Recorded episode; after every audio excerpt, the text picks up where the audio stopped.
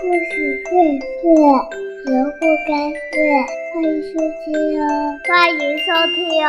欢迎收听哦！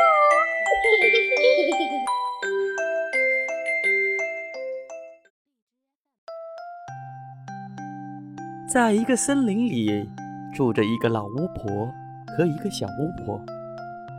有一次，小巫婆邀请老巫婆到森林里去看戏。可是老巫婆却怎么也找不到自己的老花镜。老巫婆想：“哎，算了，我早点去，坐在第一排就可以看到了。”于是老巫婆骑着一根木棒出门了。她飞呀飞，飞呀飞，可是怎么也飞不快。在路上，她碰到了一只青蛙。青蛙说。嘿，你的扫帚呢？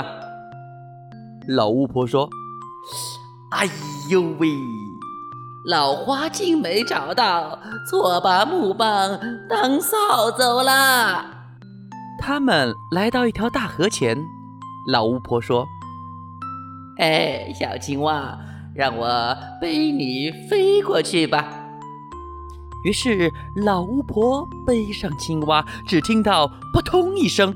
老巫婆和青蛙全都掉进了河里了。哎呀，我还以为到了岸呢，没有老花镜，什么也看不见呢。原来呀，老巫婆以为自己飞上了岸，就停了下来，这时候自然就会扑通一声掉进了河里喽。掉进河里的老巫婆呀，裙子都湿了，于是。她把裙子挂在树枝上，说道：“歇一会儿，等裙子干了，我们再走。”突然，一只大鸟飞来了，叼走了老巫婆的裙子。老巫婆一边追一边喊：“我的裙子，我的裙子！”追呀追，老巫婆追进了森林里。森林里的舞台上正演戏呢，老巫婆喊道：“哈，我的裙子！”她用手去抓，没想到黑裙子说话了：“哎呦，你弄疼我了！”原来呀，那不是裙子，是只老鹰。老巫婆说：“你穿了我的裙子，快脱下来！”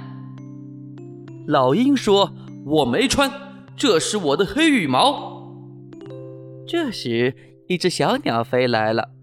小鸟对老巫婆说：“台上那个演员穿的是你的黑裙子。”好啊！老巫婆跳上了台。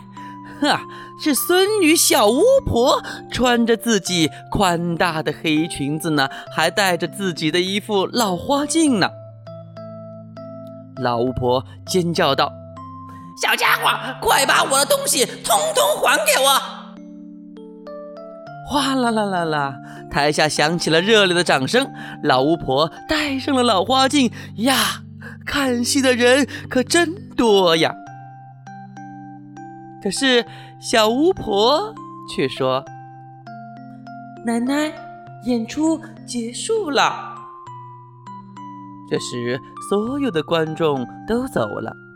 小巫婆抱住了老巫婆，亲了一百下，说道：“谢谢巫婆奶奶，谢谢你的老花镜。”原来呀，小巫婆邀请老巫婆看的戏，名字就叫做《老巫婆的老花镜》。